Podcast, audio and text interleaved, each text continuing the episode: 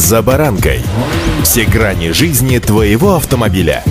Автонапоминалка. Комментарии экспертов. Советы по обслуживанию автомобилей в программе «За баранкой».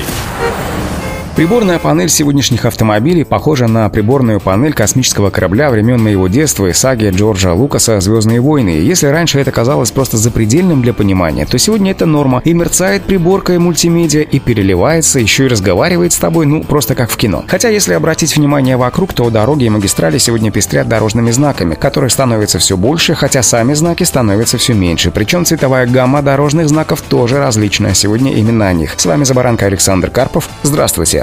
Автонапоминалка.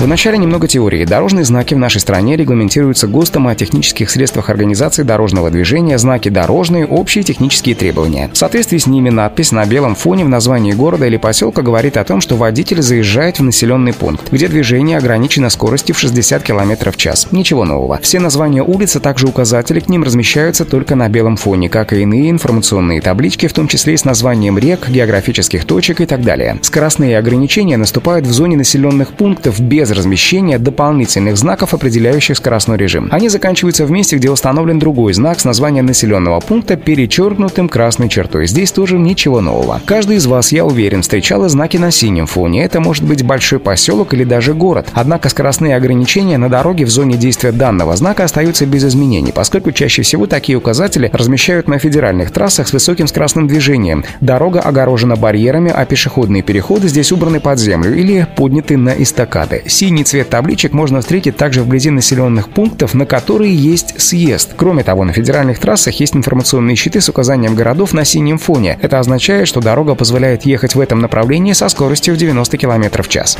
Автонапоминалка.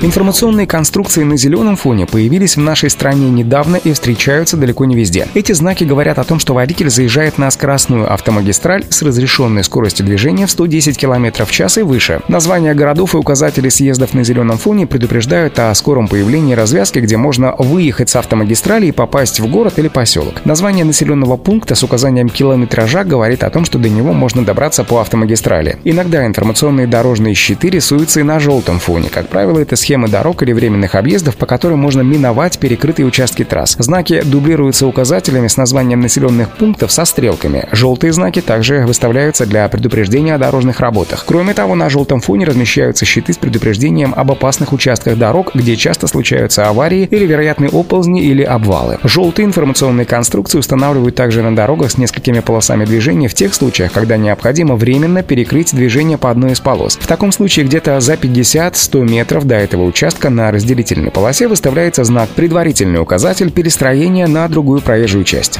Автонапоминалка.